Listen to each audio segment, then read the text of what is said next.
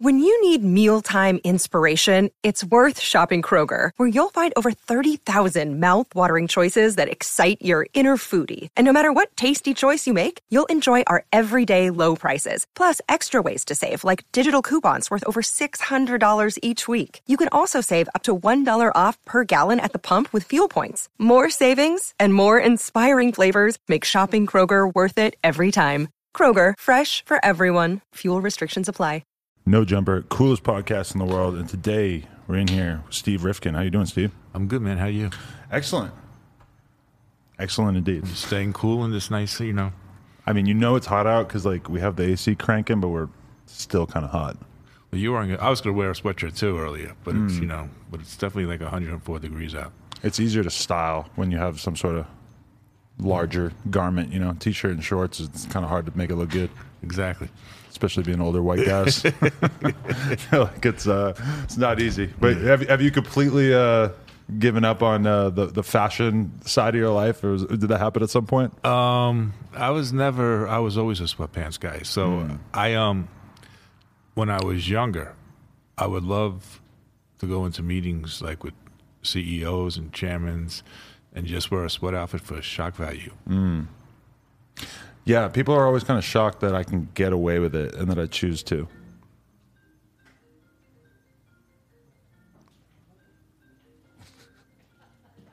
Slight interruption there. Um, yeah, what do did you consider that? Because like now I feel like it's so hip hop to get dressed up a lot, whereas like you know I, I could see that side of things too, where it feels like you go into a label meeting and you just got sweatpants on. That's pretty badass too. No, so it was definitely label, but I had another company, which was a marketing company, Mm-hmm. and um, we were dealing with Fortune 500 companies, and I would still, you know, I'd have a meeting with the CEO of General Motors, and if it's during the summer, I'm wearing this. Right.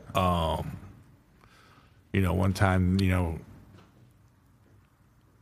we had a meeting with um, Ralph Lauren, but Uh-huh. Ralph Lauren, the guy, the guy, not the brand. uh, and um, I went in with a bathrobe just to even out the playing field. And uh, how do you think that went over? It went well. We got the account. That's beautiful. you know, okay, when you mentioned the street team, the, the, there was this observation that I heard somebody make at some point. Maybe I'll just claim it as my own, but they said that Master P conceptualized what the internet was going to be like before he had access to that technology in the sense of dropping constant projects and like really blanketing his area with this content that you know like it, like it, it would make a lot more sense if he had been doing that on the internet but he sort of figured it out before that was readily available. When i read about you and the street team and stuff it kind of stands out to me as like you almost figured out digital marketing before digital marketing was available I appreciate that. Um, maybe I, I don't know. I'm still trying to figure it. I'm still, I'm still trying to figure out digital marketing now. But you know, the thing with Pete, I don't know. It, I mean, that concept was incredible. But to me, the reason why he did it, and me and him never even had a conversation about it, was was the only way to get paid. Right? So because he was going through priority, even though they were they were indie, but they were with, with a major. So thing was to get as much product as you possibly can and just keep on coming so you know that you'll get paid. Because if you're going to put out a record once every few months, the distributors in those days wouldn't pay you. Right. That makes sense. Were you when you look back at uh, or when you look at you know marketing a record now? Does that era of the street team being like your your main way of uh, heating an artist up? Does that seem kind of quaint? Do you like miss that era? I miss it because that, that I really understood it. You know, I'm in business now with my nephew.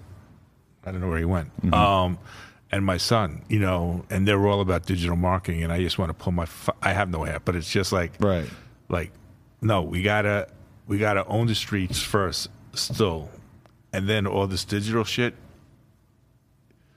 come with that afterwards. Okay. Um, and they look at me like I have four eyes. Really? Yeah. So you still think that putting up posters and, and I'm, I'm not talking about putting up posters. Because even in those days, I didn't think putting up posters, like, what is that really going to do? Right. Because you're walking by so fast or you're driving by so fast. To me, it was always putting the record in the right hands of the right people. And And to me, that's what street marketing was about. Not going to the top of the Empire State Building and vinyl wrap the fucking antenna of the Right. Empire. I mean, who's going to look up a 100 floors? You know, so to me, but it was like, you know what? If the doorman and give him a, a box of stickers or posters and everybody that's walking through, Right. that's something else. But just to put up a poster, that I, I didn't believe in that. Really? So that wasn't a big part of what you were I doing? mean, street it team? was it was a part because people was what we did with pun. Mm. You know, we took, you know, Joe said let's just blanket the whole West Side Highway, right. and we, you know, so it was like one big mural from like 180th Street Uh-huh. to 54th Street, right. right? So if you were going south and you looked right, all you saw was a big pun. And would you really feel like the temperature change in terms of artists after campaigns like that? Like, because you know, New York City is such a bubble that you can imagine that having everybody driving down the West Side Highway one day seeing this shit, that that could really actually like make something change in terms of that artist people, trajectory. I mean, I think sorry for cutting you. off. I think people were saying like, "Who the fuck is he?" and "What is that?" Right. But again, you know, with the posters and the stickers, you know, when they started covering stop signs, you know, it was just like, and the fines came, and this, that, so on and so on. Um, you know, to me, I was like, nah, let's, you know, I want the record in the right hands with the guys. And it wouldn't had nothing to necessarily be a radio DJ. It could be a club DJ. It could be a mobile DJ. Just somebody that has an audience and somebody that knows how to attack their audience. Hmm. And that's really what, to me, the grassroots promotion was supposed to be. yeah, definitely. So when you are, you know, working an artist, do do you stick your head into dealing with the, you know, getting girls to dance to the record to, on TikTok? Is that something that you? That's my nephew and my son are doing. No, I'm not doing it. I'm saying, all right, we got to find the brand, and um, we're gonna we're gonna just blanket. If you're from, we have an artist called Bird Bennett, Okay. right? Um, and he's from Portland. i I want to own the Northwest, okay. so let's own the Northwest, and then all that digital shit could come after after the fact. But you know, so that's my argument with my nephew and my son all day. So if you were to sign a, a New York City rapper right now, you would go in trying to make him pop in New York City specifically to start and then branch out from there. You still think that that's an important step? I I think you have to own the streets. If you if you're going to be in the hip hop game, you still have to own the streets. So if you look really what Quality Control's doing, right? They still own the streets, and whatever digital stuff they're doing with it is just to me, that's the gravy. Right. But you know, the Migos wouldn't be who they were if they didn't have a real street presence, Right. Especially down south. Hmm. Does it occur to you at times though that it's it seems way easier to make a street artist pop off? There's just like an inherent desire to see what these guys are talking about when you're talking about like a Pooh Shiesty or somebody along I those mean, lines. Yeah, it's one press of a button, Right. but but I don't know if you're getting a real audience. That, that you know, so that that's what I, that's what I'm fighting with. Hmm. Is how to. Do, you don't have as much faith in that audience that sort of I'm, comes I'm along not. with that? No, I'm not saying I don't have faith. I'm just saying, how real is it? Is this guy going to be able to make records 20 years from now? Is he going to have a loyal following? You know, Right. So that you know, so that that's what I mean by owning where you come from, or your or your foundation, or your base. Right. Do you still feel like you gravitate more towards that sort of like hardcore street type stuff or like stuff that is in that real, real rap category? Or do you feel comfortable working in other fields at this point? Or is it, does it still feel kind of foreign? No, no, it, it's, it doesn't feel foreign. It's a great question. So when I left Loud, right, I sold to Sony. I had to work with a company that I started. Okay. And what year are we talking again? Just I sold Loud in '99, and then I had a three-year deal where I had to go work for Sony for three years. which is weird because to a lot of the young kids, loud as a brand name might not mean as much to them. But in that time period, this was omnipresent. Yeah. So I mean, it was really, you know, there were three labels. Really, it was us, Bad Boy. Um, Def Jam was a major by that time, Right. and um, and Death Row. Rockefeller was just starting. Right. So when um but I worked for a company, and right, so I had Wu, Mobb, Pun Pass, but Pun, MOP, Dead Prez, Xzibit, Licks, Three Six Mafia, all street orientated artists. When I left, I went over to Universal, started SRC Records. That was supposed to be called, and that stood for Street Records Corporation. And I thought it was going to be like Loud 2.0, you know, on steroids. But what did I come with? I came with Akon. I came with Asher Roth. I came with a woman by the name of Melanie Fiona. I came with another woman by the name of Chantel who had two top five pop records. David Banner. You know, so um and Universal was radio driven. So I had to change my philosophy. I still wanted to own the streets, but I had to change my philosophy about what type of records I was going to put out. Right. Did that feel like you were compromising your vision, or did it feel like this is just survival in It terms was. Uh, it wasn't about compromising my uh, provision. I mean, my vision. It was, to me, it was about survival. If I wanted to have success, um, you know, I'm going to have to play by that way. Right. And we went on a run that was just as big as Loud. I mean, Akon was the biggest artist in the world. Yeah, I mean, it, it's important too. Like you know, even with the Asher Roth thing, obviously he didn't really become what I think a, a lot of people probably thought that he could have at a certain mm-hmm. point. But I mean, with Akon, with Asher Roth, I mean that's kind of indicative of the changing face of hip hop. That in the lead up to that, that probably didn't seem terribly obvious that there was going to be so many different types of rap stars. Since you know, throughout the '90s, it was pretty consistent, like one type of rapper over and over. Yep.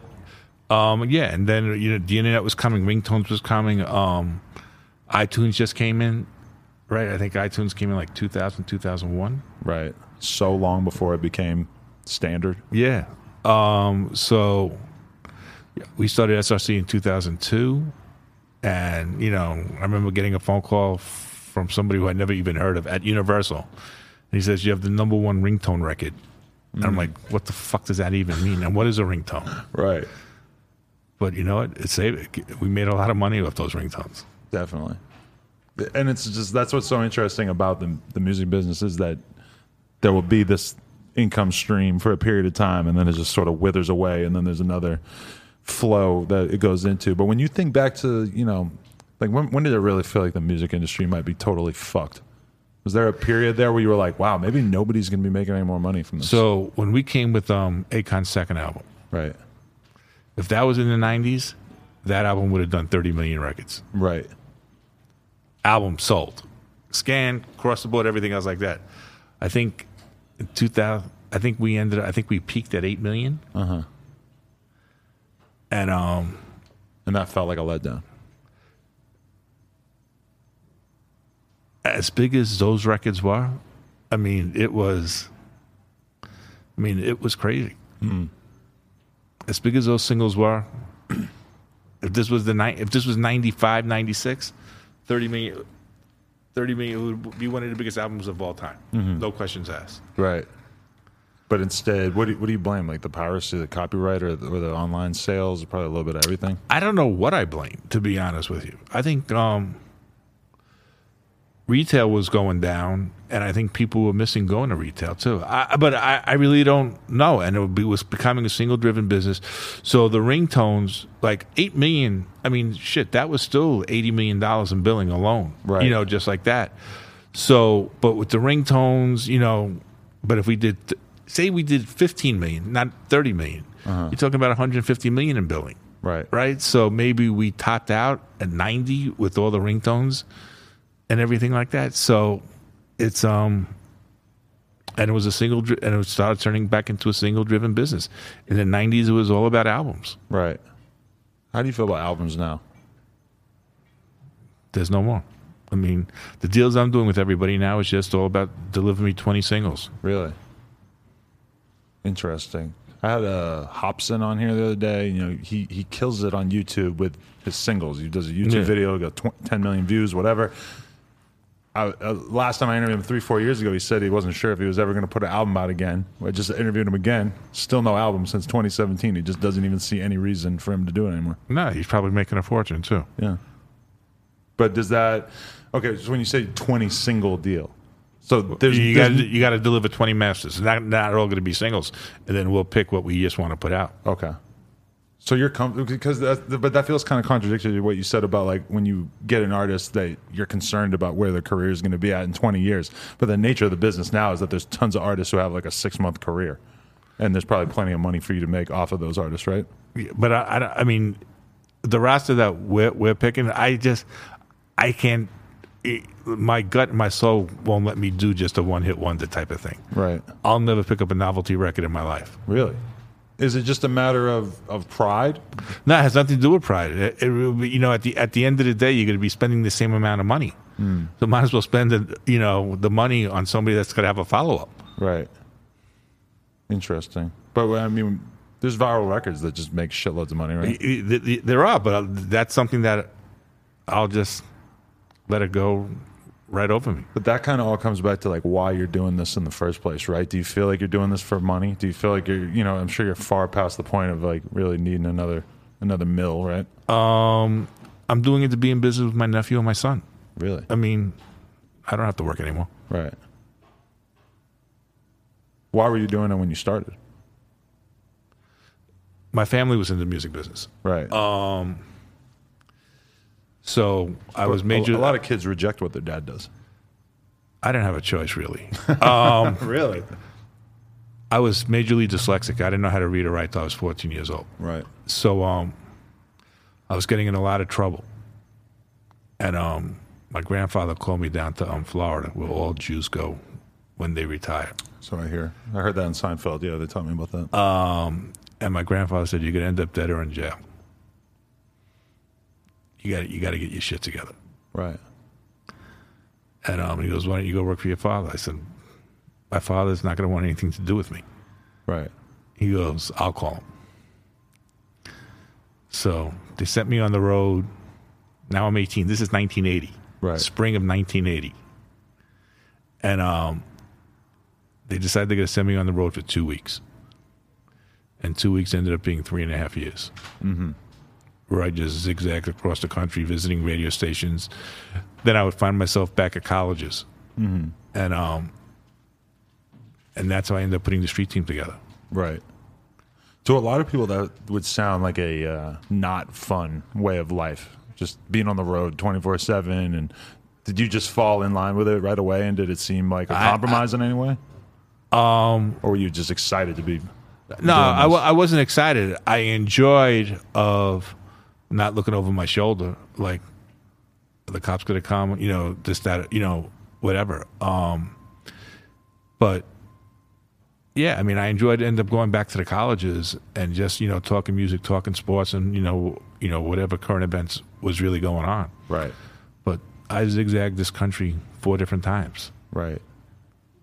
And at that time, There was no GPS. There was no cell phones. I would be in the car with twenty dollars worth of quarters. what was your ambition at that time? I had my ambition was to live. Did you Uh, think that you could do very well for yourself at that time from this I, I work? wa- I wasn't even thinking about that. I, I wasn't even thinking about that. it's easy, yeah, because once you've made it, people start assuming that you had a plan all along. I mean, I was 18, so I, I mean, I grew up okay. It's not like you know when I was getting in trouble, I wasn't doing it because I needed to. I was doing it just to get attention. Definitely. Did your dad like what was his viewpoint on you dealing with all these rappers? My dad put out the first rap record of all time. Okay.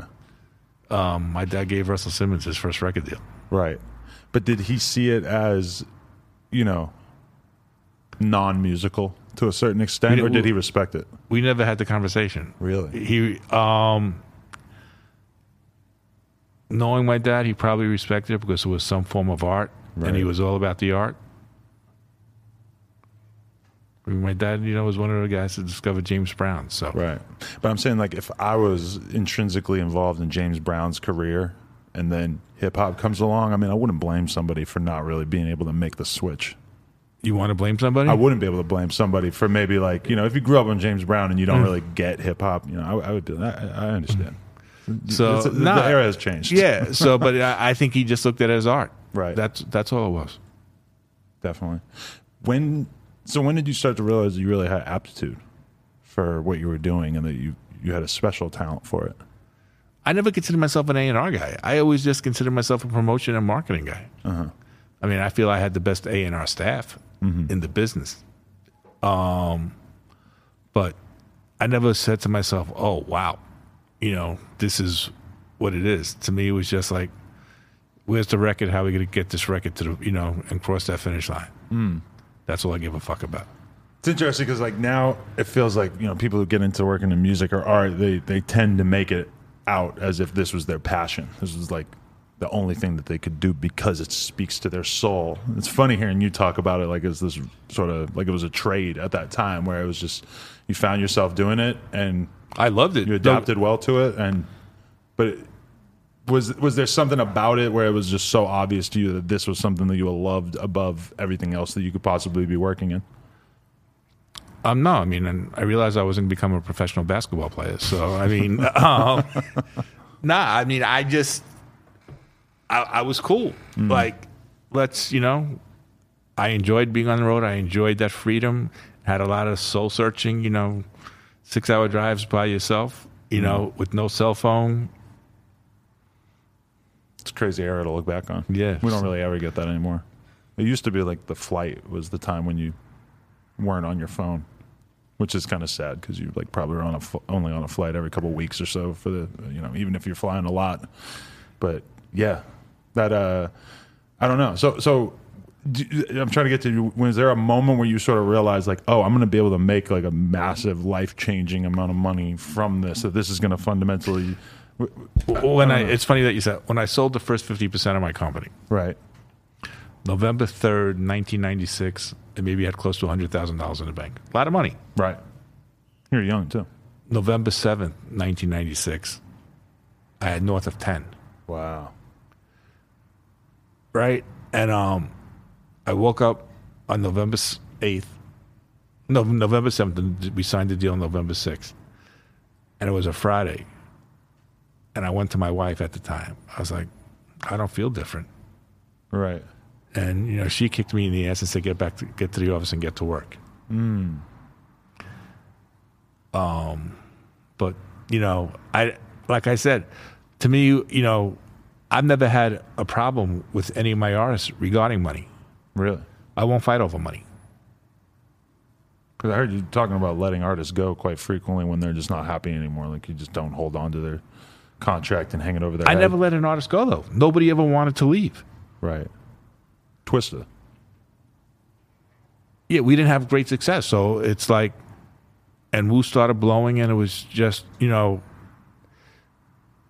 yeah, I guess he did. That's leave. just the one that I remember from an interview. You saying that he kind of moved along and you just let him go, which is not normally how record execs talk. Yeah. So, but I mean, to this day, me and Twista are still cool. Like there was never a fight about it. If you had made it, you know, a multi-year hellish process for him, you probably wouldn't be cool now. Yeah, but then I mean, I wouldn't be able to live with myself that way. I mean, hmm. so but because my thing was, I would get in BMG's ass. Like, you guys got to pay me. But when it came to the artist, the artist, you know, and this is what I would always try and tell BMG.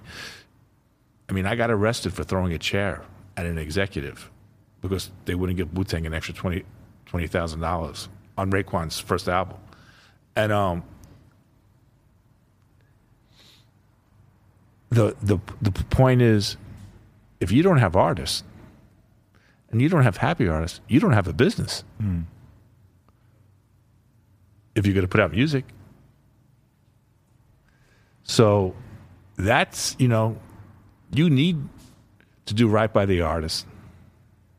So they could do right by you and then you could do whatever you have to do with your company. Hmm. And if you're going to be in the music business and have a record company you need them to deliver records. Right.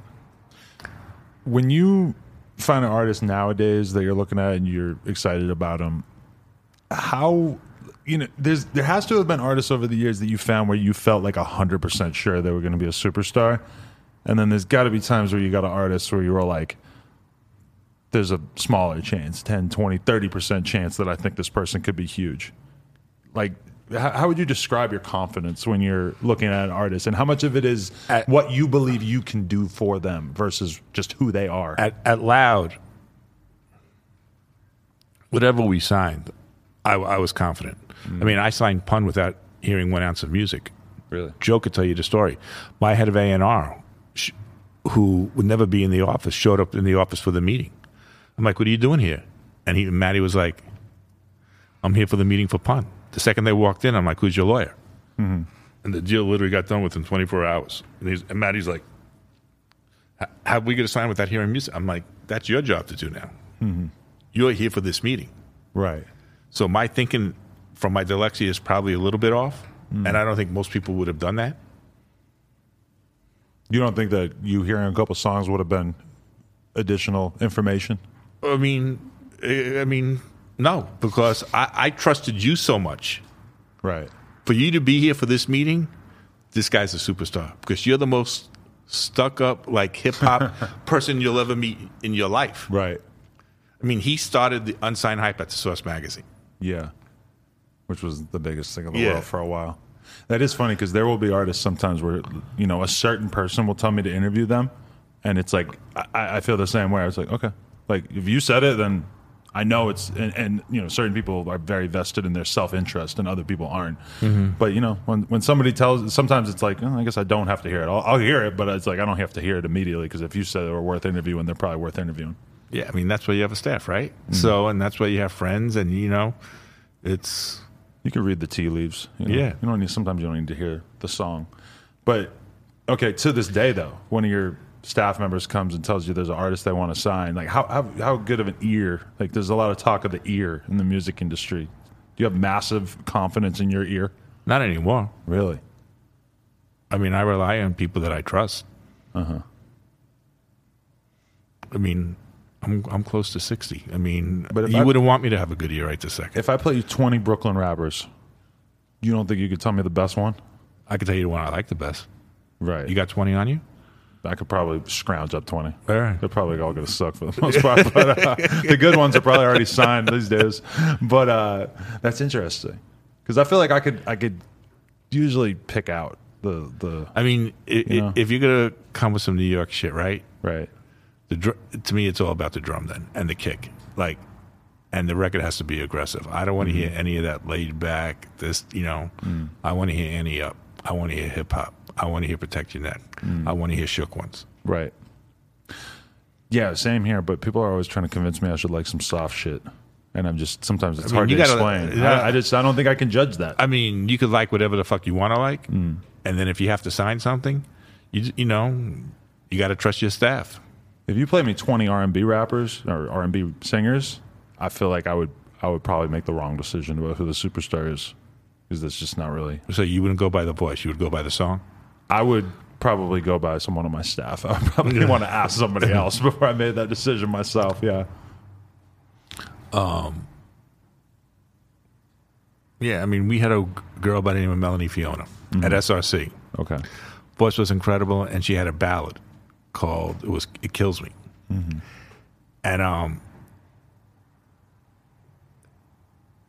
I was really impressed by her manager, and her, her manager was just dope. Like had a plan, had a, everything, but I was like, you know, I just signed four girls. Like I'm going to sign another woman, you know, and um, but I was just I loved the record, and I was just really so impressed with Carmen on how she handled her business and, and, and the plan. So I was like, you know, I was I didn't know what to do, but you know, then one of my A and R people, who was a female, like she's giving me a look like, if you don't sign it, I'm going to stab you. Mm. And um, and then I, you know, I offered him a deal. I was like, you know what? I had 20 rappers at one time. So if I have five females, I have five female. Mm-hmm. And you know what? Thank God I did sign it. You know, the record ended up being number one. And, you know, we didn't hit gold, but we were close to gold. Hmm. Interesting. Have there been a, a lot of times where are, are there artists that you look back on that you signed where you can like identify a, a critical moment where things just started to not work out? I guess I'm like more intrigued by the artists that you had a lot of faith in that didn't work out. Rather, you have so many success mm. stories. That's kind of like the easy so thing. Dead Prez. Mm. Um, 'Cause there was a moment where I felt like that was going to be the next Public Enemy, huh? Yeah, I mean, they could have been if if if they trust is a really strong word, but if they understood, I'm not even going to say trust, right? If they understood where we were coming from as a label, Right. they would have been PE. Hmm. It's hard to And and they were young at it. Because now now we're like this, Right. Like M1 comes to LA, you know, every other month, and he's at the house, and we're ju- and we're, and we're just kicking it. If we had that relationship then, as we do now,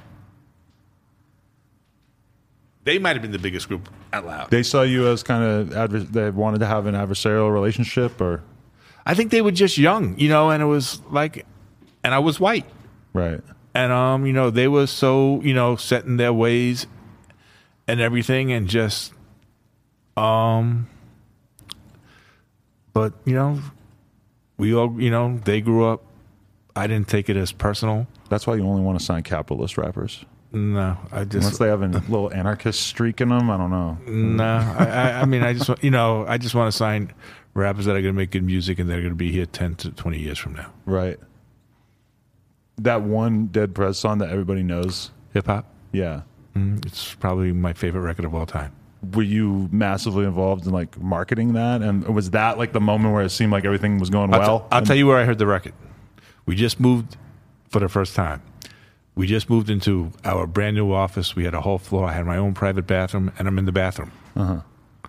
Setting, you know, setting it up. We just moved, and my A and R guys.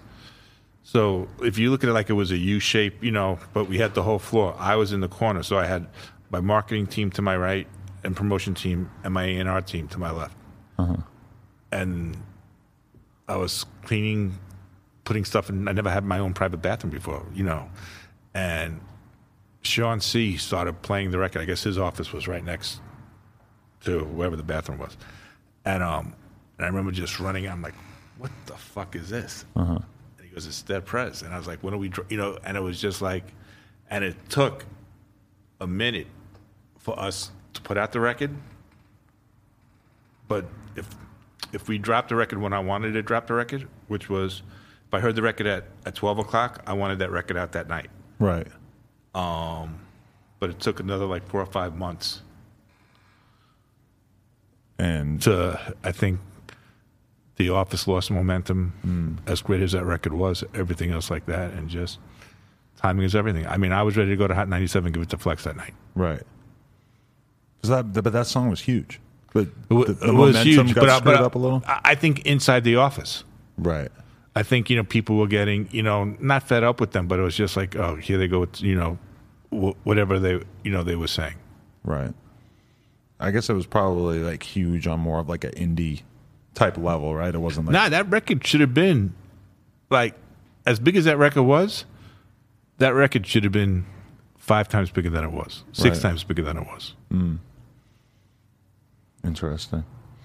Um, okay, so going back to like why you feel like you, well, actually, that moment when you said that you went from half a million to ten million in the course of a couple days. Mm-hmm. You know, did that cause you to sort of you know reflect back on why you were doing this in the first place, or uh, there like you saying that your wife told you just get back to work? I mean, that that's interesting because I mean, I feel like a lot of wives would be kind of like, "We made it. Let's get in the yacht." Nah, she said get back to work. Right. But you never considered sort of uh, that your life maybe should change from all of a sudden getting that amount of money. You know, like I think we all kind of think about that from time to time. If you were to get that life changing amount of money, how much would your life change really? I don't know if my life changed. You know what I did when I woke up? It was it was raining. I called up my lawyer, who was my cousin, one of my lawyers. I said, "Come on, I'm going to buy you a cell phone." Not everybody had cell phones in those days, Right. and I spent two hundred dollars on a cell phone, and I was like, "What the fuck am I doing?" You didn't you didn't try to like become the giant iced out chain guy for a little while or anything? nah, Just never really seemed appealing. I tried it once, and I returned everything that I bought. Really? Yeah, I mean, it was. I bought a grill. No, I didn't You have a grill. You, you can't return that. Um, the only thing I kept was a dog tag, a, a diamond dog tag with my kids' names in the in, nice. in the back. But Right. So you don't have any expensive habits going, or You just haven't managed to pick any up yet. Uh, no, I, I mean back in the day, I had real expensive. I mean, I had planes, I had cars, I had you know, Right. I had everything. But most of that's fallen by the wayside. I just you get older Right. and smarter. Yeah, but if you really have money, like you know, you see people take it to the logical extreme, where all of a sudden you're Jay Leno and you got a fucking warehouse full of cars or whatever. I was never into cars though, so that, so that was the whole thing. To me, it was really about the plane. The private plane. Yeah, But w- was that really more of a convenience thing? no, that was an ego thing. Right. That was just a straight ego thing. But you, at what point did you decide to get rid of that? When I got divorced, Okay. Mm. Probably a lot of things. Probably a lot of things made sense at that point. I hear you. Um, okay, so when you talk about you know working on this kind of stuff with with your kids and everything, like like what is your thought process on that now? Is it, do you feel lucky to just even be in the position to be able to maintain? A lot of people, you know, they they mean- can't even think of having a relationship with their kids into their twenties or well, thirties, this right? this is the thing. I feel lucky that I'm alive. Right, I had a massive heart attack seven years ago. I died three times, so I'm just happy I'm here. Wow, I didn't know that. um and I have, besides Coop, who's my nephew, and my son. You know, my youngest son is signed to us, and my daughter, even though she's still in school, um, she's helping Coop a lot on the um, marketing side of things. It's interesting because it feels like that's the kind of stuff that it's probably not that hard to convince your kids to be into. No, I mean, I just offered her a million dollars to go to law school, and she said no. Really? Yeah. You didn't want her to stay in this this business? No, I want her to go to law school. She said, I want to be rich and I don't want to rely on my husband. Uh-huh. I said, go to law school. She says, I'm not going to law school. I said, I'll give you a million dollars. She said, no. And she wants to work for you. Yeah. What is it about law school that you think would just give her a better life? Um, I don't know if we'll give her a better life. I think she would just learn. I mean, just what her DNA is. She's really structured, and not necessarily to be a lawyer. She'll learn about contracts. She'll learn about negotiations. She'll learn about dealing with people. She'd probably be more useful to you as a lawyer than as a music I mean- industry person, right? Um, If she was a lawyer, I think she would probably have the biggest practice in the business. really. Yeah. Well, I think about that sometimes like how the hell am I going to convince my kid to go to school and try to become a doctor or a lawyer or And, whatever? yeah, and I didn't go to school. And I, you- you're right. I didn't go to school, so they look at me like with four eyes. If like if they have a like you know how to spell apple, I'm just you know what I'm saying. Right. They're not going to call me. They're going to call their mom. Right. Yeah, because like you you you live your life where you take all these risks, and then you look at your kid and you're like, I want you to have this nice, steady, safe life that I didn't really have in me. So um.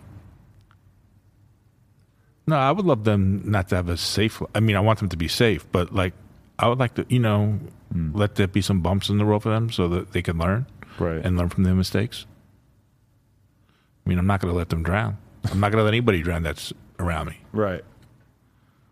But you know, it's, it's interesting because you think that like a lot of people, a lot of people, people build a business and then it just becomes. I think you, you seen Succession, Yeah. where your kids are just not capable of running this business and it ends up being a massive you know problem to put your kids in charge of this business because just because they're related to you there's no reason to believe that they would be good at this particular job but your kids just sort of flock to it Nah, so so we we, we could start with Coop, who's who's my nephew, who's right there. I don't know if you guys see him. right Um, he was always just an art, you know, an art, you know, just an artist, and just always into music, and always entrepreneur. Had his own cleaning service in, in school, so on and so on. Alex, my oldest son, um, was a college basketball player, so he's pretty disciplined right like you know, and just training, you know, just you know, however he got to that level. My daughter, I don't know where she came from. I mean, like, I mean, she's she doesn't play. She's like boom, boom, boom, boom, boom, and I guess you know. So I'm hoping it's the best of her mom and the best of me, like in one. And then her twin brother, who signed to the label, is me right has my temper, has my emotions, has my passion, um, and he just figures shit out on his own and w- without telling anybody, and he just does it, and it works. Is that weird to be around him, given that he reminds you of yourself so much? Yeah, so we go at it because I, you know, the mistakes that I made. Um, I try and you know have those conversations with him, but, but that's me. He like he didn't, you know. Youth is wasted on the young. But again, he's doing things now. Like he has a record that's starting to pop now, and he, he's doing it all on his own, even though he's signed to us. Hmm. That's how it is these days. Often, does that freak you out a little when you see how big records can become without the label or any help these days? Well, I think that's why we're going to win because I've never needed a label. Hmm. Even though I was a label, I never needed the major right, to take me to the promised land. Right, It's like when I played in Macon for the first time, they laughed in my face. I said, "This will be the biggest artist of my career," really, and they all laughed. And I pretty much said, "Fuck you! I'll see you in a year and a half." uh huh, And my head of promotion, I said, his wife was pregnant. I said, "You do the East Coast, I'll do the West Coast." uh huh.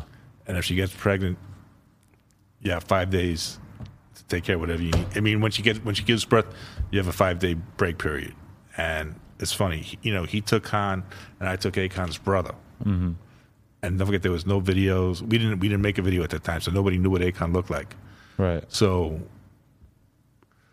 out in Utah, Akon's brother was Akon. Uh huh. You you were really pulling this off. Oh yeah, Well, on the radio, uh, on the radio shows, like you would have him doing shows. Yeah, and I mean he would be lip syncing, and um, just we did what we had to do. That's incredible. I've thought about that before. That like, you know, especially the rappers who are mass. Mm-hmm. I'm like, you could totally have a couple of these guys on the road at once. Well, nobody knew what Akon looked like at the Right. time because we didn't have a video. Yeah. Wow. So when you say like I'll take the West Coast with an artist, it's like th- there's basically like two ways of doing what you guys do, right? Where you could have you just dedicating every second of your day to bringing this artist to different different labels, bringing them to to you know promotional opportunities, radio stations, etc. And then there's the thing that you have now, where you have an actual company and you try to actually take these roles and put them in, in various people's hands so that they can help grow this thing. What with the Akon thing that you're talking about though, were you was it just full court press mode of you just bringing I him mean- everywhere you could and doing everything you could? Again, somebody said to me, they laughed in my face.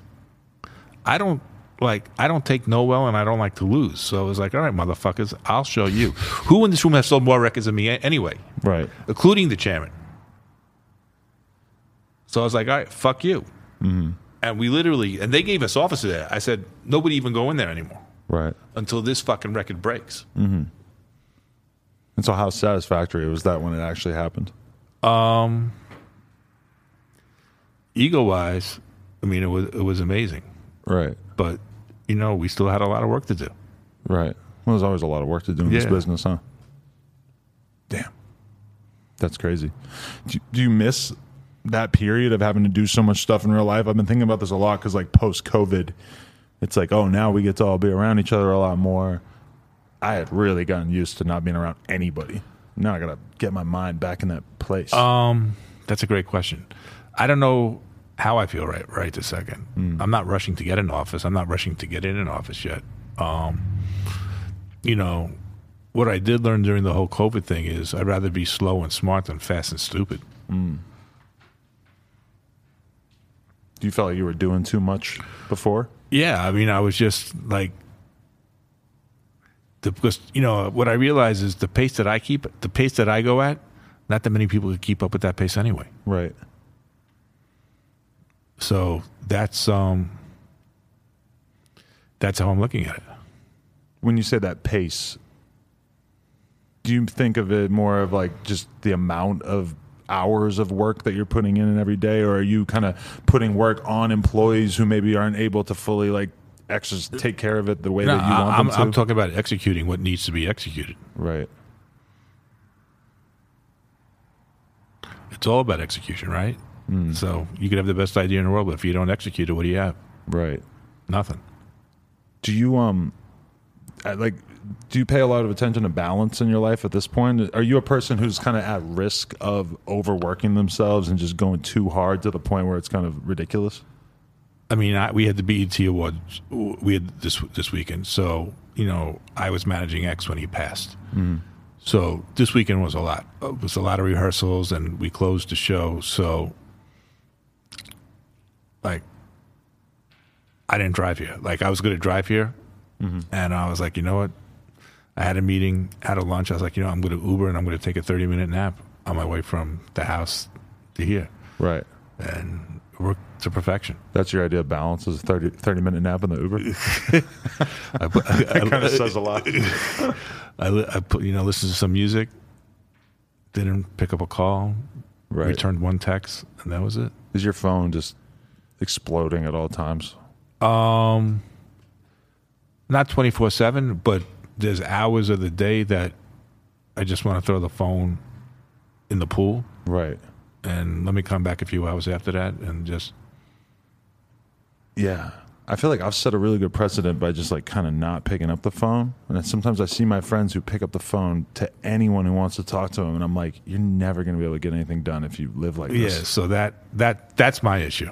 It's like I got to pick up every call that I see. Mm. Yeah. A lot of the most successful people I know are like that. They just really are that attentive to every relationship. It's all about the relationships, mm.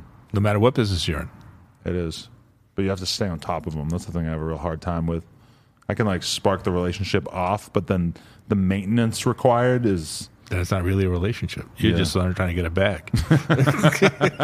or do a podcast. yeah, there's some truth to that. So you're in the office at what? What, what time you wake up, and what time are you in the office? I wake up day? at five. Okay, and you're in the office by. Well, there's I haven't I don't have an office anymore. Oh, okay. You're working from home strictly right now. Yeah. Um, so I wake up at five. I start my meditation at five fifteen to five thirty five. Okay. I read the papers. Um, The literal newspaper, or you read on your phone? no, I read it on my iPad, but it's but the papers. Got it. Um, that goes around six fifteen, and then I walk the dogs for forty five minutes. Mm-hmm. Come back. I do another meditation for twenty minutes. You're answering emails and texting while you're walking the dogs, or is that No, I don't even bring my phone with me. Okay. Um, it's just me talking to the dogs. Mm. And then um, get back around seven forty-five. Um, and I'll just I don't know what I'll do. Mm-hmm. You know, um, I'll look at some emails, but I won't return emails yet. I'll Mhm. just look at them, maybe start writing some notes, and I won't start my day until really nine nine thirty. I won't pick up the phone before that. Okay. And do you feel like you have lost much by not having the office uh, physically together, or do you feel like that was kind of overrated and you can only see that now? I can only see that now. Um, so before COVID, I would be in the office at seven, seven thirty. Before almost everybody else, I'm assuming. I would be there, yeah, way before everybody else. Mm-hmm. Um, and then I'd go to around. I'd go seven to seven, Mm-hmm. and then um, but now it's just You think you're happier now? That's a good question. I don't know if I'm happier now, but I'm more at peace. I think not spending 12 hours in the office is probably good for your mental health. But I'm still spending 12 hours working. Yeah, but Well, I'm not spending 12 hours working anymore because I really won't start my day now until nine. right. So to me, it used to be I used to make a call sheet. I still make a call sheet, but if I didn't have 150 calls that I made that day, I thought I was doing something wrong. Hmm. So those are like important elements of. I didn't even know if they were important. Like you, you talk about maintaining a relationship, right? Right. So say we met. I, all of a sudden, if you're on my call sheet, I'm calling you every day now. Like even you know, and I don't talk on the phone long. I can't talk on the phone long. Right. Right. So it's like check in. You good? Yeah. Hang up, and I would cross it off. Interesting. Call sheet. I never even thought about that. Of like these are the people that you're going to actually go out of your way to stay in touch with. Interesting. You know, if you make 10 calls a day, just 10, that 10 is going to turn into 20, and things are going to start happening. Interesting. Um, how important do you think it is to go out? Clubs, album releases, events, shit like that. How how much? For me now, Yeah. Zero. close to none or none. None. Okay. I mean, but if you, but you know, if Coop and my son are not going, then that's a problem. Hmm. so you think that's very much necessary for people in their 30s They, they need to be seen, not necessarily to you know. You know, there's a saying that my father. It's not who you. It's not what you know. It's who you know. Hmm. So, them meeting people and them getting. You, you never know where that person's going to end up. Mm-hmm. That person could be head of Apple Music one day. That person could be head of Sony Music one day, or he could be, you know, head of, you know, head of Spotify, or just, you know, whatever. You never know where, where they're going to end up. You never mm. know where you're going to end up either, right. and and what you're going to need. So it's even like you know, if you're in the A and R department and you pass on on somebody, pass in a nice way because you know what, that somebody that you passed on might have a neighbor that could be the next Drake, and even though he's not working with Drake, he says, "Hey, you guys could go. You should check this out." So you never know where these relationships end up. So that's why I'll return every call and pick up every call that, that I see. Hmm. Definitely. Makes sense. You have a bunch of artists in your head that you like wish that you didn't miss early on. I mean, I, I wish I let I wish BMG let me sign Roc-A-Fella. Oh wow. Um, And then with them, you know, he was brought to us first, but he was an underground rapper, and I think it was just a perfect storm with him and Dre. I don't know. He would have still been Eminem, but I don't know if he would have sold 300 million records at Loud. Right. Just how he was built and how my A&R staff was built. Mm. Would have been an amazing relationship. And he could have sold, you know, maybe 10 million records, Right. but not who he was. That Dr. Dre association really I mean, that was just a perfect marriage. Yeah. He, in, uh, I mean, compare that to Vanilla Ice. Vanilla Ice had no cosign, Vanilla Ice didn't have Dr. Dre.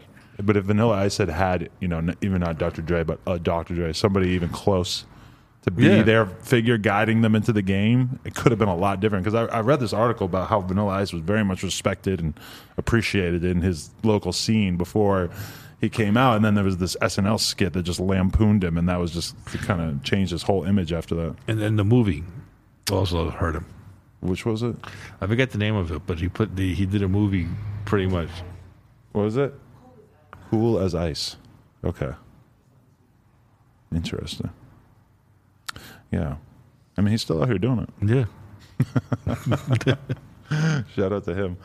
Um, okay, so in terms of uh, like, how many artists would you say that you guys are working on at this point? We got five. Five. That's it. And you don't want more than that. No, we're gonna put out a single a week. Mm. By a brand new artist every week. Fifty two artists. Right. Is it?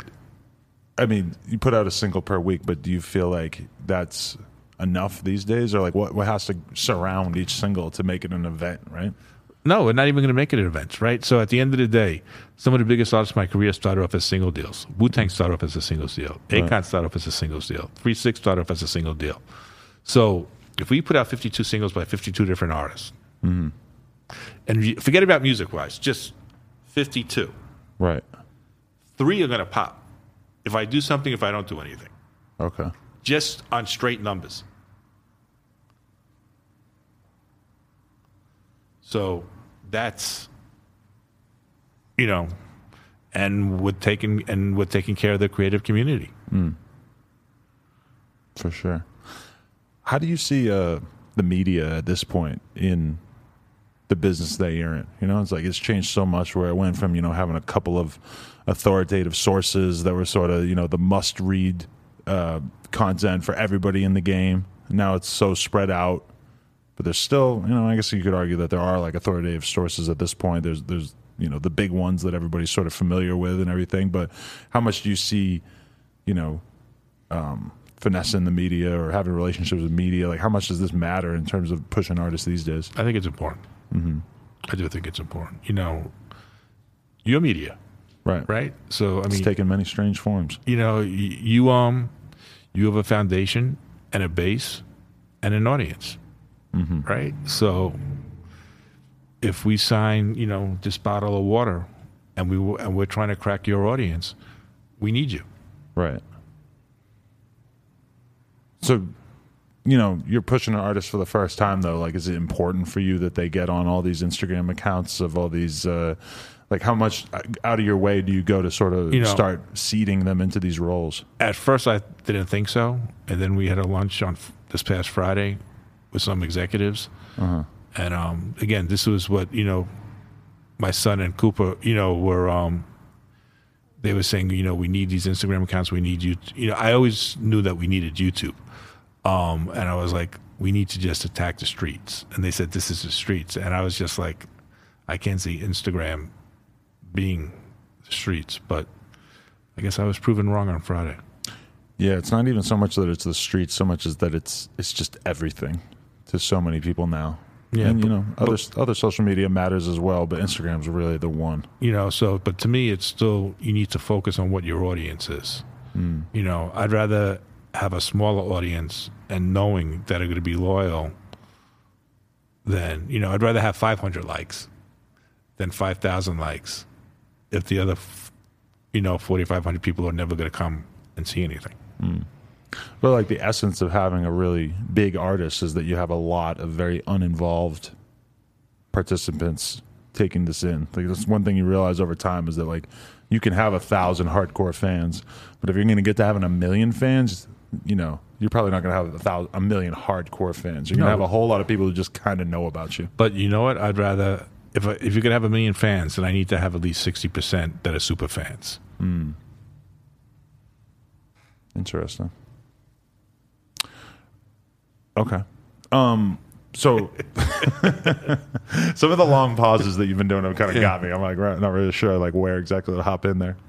you can hop in wherever you want Okay. um. Okay. So what are you excited about right now? And is Loud back? I was I was No. reading that, and then I'm like I'm not hearing you mention it, so I'm like No, That's so not the case. I license. Sony owns the name for Loud Records. okay. So there's a Loud music group that I was on the border of, and just you know they still can't. They could sign whatever they want to sign, but anything created for the brand itself, I. But I'm not involved with it whatsoever. Okay. Was that something at one point where you wanted to have that name again? Would that mean something to you for the family? Um, I mean, I still own Loud. You know, Loud. I, I just can't put out records under Loud Records, but I still own the name Loud Records. Right. Um, you know what? It's not fair for the new artists, and it's not fair for the for the old artists. You know, it's like I could go on Instagram now and um, say, hey, you know, come, you know, give me sixteen, right? And it's going to be all New York shit from the '80s and the '90s. Like it's it's not going to be what's going on now. So I'm at the point where it's just like, you know what? My dad. So the new company that we have is called Spring Sound. Mm-hmm. My dad's label was called Spring. Mm-hmm. And paying homage to him, I said, you know what? I'm going to do it. I called up all my cousins. I said, is it, is it cool that I do this? And they said, yeah. That felt like it was, you know, sort of carrying on the legacy to an extent. I just, you know, it's not even really about the legacy. It's it's really about just um paying my dad respect. And my my uncle's still alive, so but he's just old. Um but it's really paying them respect and saying, "You know what? If it wasn't for you guys, I wouldn't be here." Mm. It's interesting because I feel like, or do you feel like, for a younger, newer artist, that being associated with anything that feels old school is sometimes not a good thing, and that the loud name, like to a lot of people, just reads as like Yeah, but legacy the thing, but classic the, label. But the thing is, their parents knew what loud was, right? Right. So and that's kind of what a lot of kids don't want. They don't want to support anything that their parents would but, know about. You know, the kid that we signed out of Oregon, you know, his dad is a huge Wu fan. Hmm. So even though it's not called loud, I mean, Bird is just ecstatic. Hmm.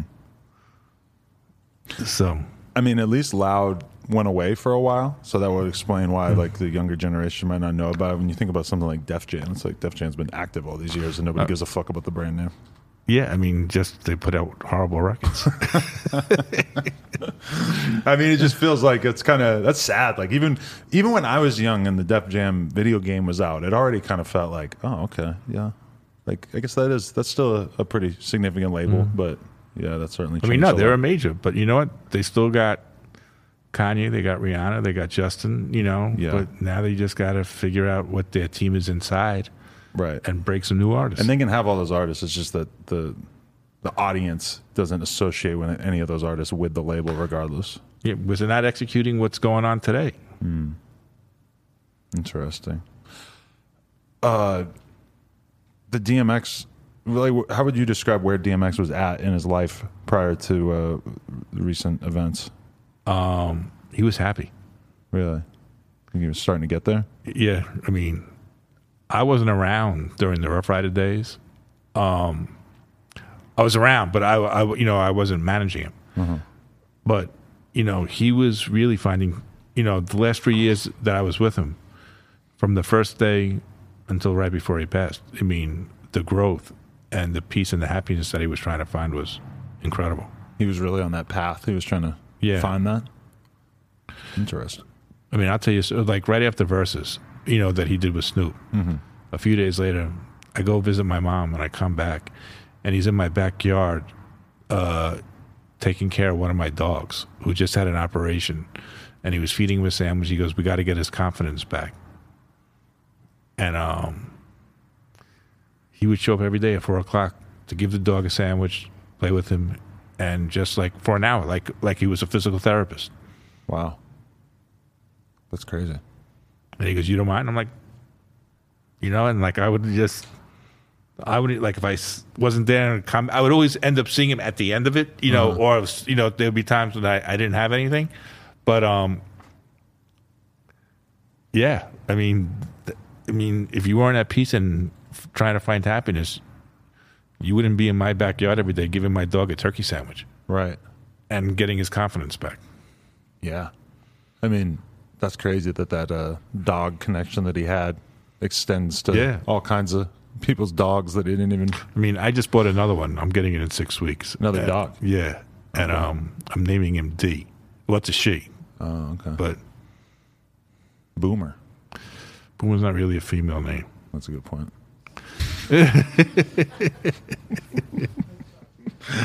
Oh man, I just interviewed uh, Kurupt, and he was talking about how he just randomly uh, ran into DMX in the airport, and they had beef for all these years over Foxy Brown, and because allegedly DMX was sleeping with her while they were married or whatever, and he runs into him in the in the airport, and they both miss their flights because they're just hanging out and drinking and just having a great time, and. Yeah, I mean, it feels like a lot of people kind of had that sort of feeling about DMX towards the end of his life that he was really making that effort to change his life. Method Man told me a story yesterday about he. It's probably one of the best stories I ever heard in my life. I'm, I'm going to try and say it, and I'm sure I'm going to fuck it up somehow, some way. Take it, take it for granted that Method Man might have a rhetorical style that uh, is missing here. nah, so no, so the funny thing is, somebody sent me the article, but them being interviewed together. So I guess I don't know if they were doing a movie together or if they were shooting some type of commercial or whatever. And um, you know, there were cops on the set, and X went to meth, and he said, um, "Come on, let's take the car." and um, they jump into the car and they pulled somebody over. And X and X gets out of the car, asks for a a registration and license, and this person gives him the registration and license. And um, X told him that you shouldn't be speeding, and that you know I'm going to give you a pass and just go on your merry way. and I mean, I had tears. I'm fucking up the story, but but I had I had I had tears last night when I, when I heard the story, and then Meth's manager, it's on my phone. I'll show you. Like, sent me this text this morning at the crack of dawn because I guess they took the red eye after the awards, and there's this interview, somebody interviewing Meth and X, and they're telling the story. Uh huh. wow. And they just took the cop car and the cops didn't care? I'm sure they did. Maybe the cops didn't know. I, I, thought that the story was going to end totally different. When I heard they took the cops' car, I'm like, oh dear God, what's what's going to happen? But okay, that's good. Jesus. Um, yeah, I mean, rest in peace, uh, Yeah. DMX, man. That's crazy. Um, is there anything left in this game that you feel like you want to accomplish? Any particular targets, things that you haven't done yet that you want to accomplish? Um, I mean, I pretty much accomplished everything, but I want this label because we own it 100%. I'm not with a, a major. Mm. I want it to be the biggest label I've had. Right. So, like, every view on YouTube is ours. Mm. Every, you know, whatever, you know, so th- this is us 100%, and we're going 50 50 with every artist that we sign. Right. So I want this label. I mean, they've all both meant the world to me. Uh-huh. But like this is, it's this is just a different feeling. Like I looked o- over the weekend, I looked on how many views I've had on YouTube uh-huh. with all my artists, and it's north of five billion views. Right. So it's like, all right, how much money is that? So that's what I want mm. Definitely. because I never saw that money. Right. And I mean, now, you know, the game has changed. But does it feel like that challenge of like doing it without the, the majors? Is that just, is it such an overwhelming challenge? Like, do you feel like it's going to feel like a completely different thing to reach a level of success without them? it's my money. So Right. it's definitely going to be a different challenge. Before I was playing with the house's money. Hmm. But they have, do they have, would you say that the labels have a lot available to them that you don't have available to you at this point? What do they have? They have the catalog that if they have a really fucked up year, hmm. they can live off their catalog. Right. You're not going to tell me they have a better relationship at radio than me. You're not going to tell me they have a better relationship with Lyor Cohen than me. You're not going to tell me they have a better relationship with Apple or Spotify than me. They might be able to bargain more, hmm. but when it comes to one on one, they can't touch me. Impressive. Steve Rifkin. Thank you. Appreciate you, man. That's a good conversation. Appreciate you, man. Steve Rifkin, No Jumper, coolest podcast in the world. Check us on YouTube, SoundCloud, iTunes. Like, comment, subscribe. NoJumper.com if you want to support. And Friday, we'll be listening to your music on stream. Appreciate y'all. All right. Thank you.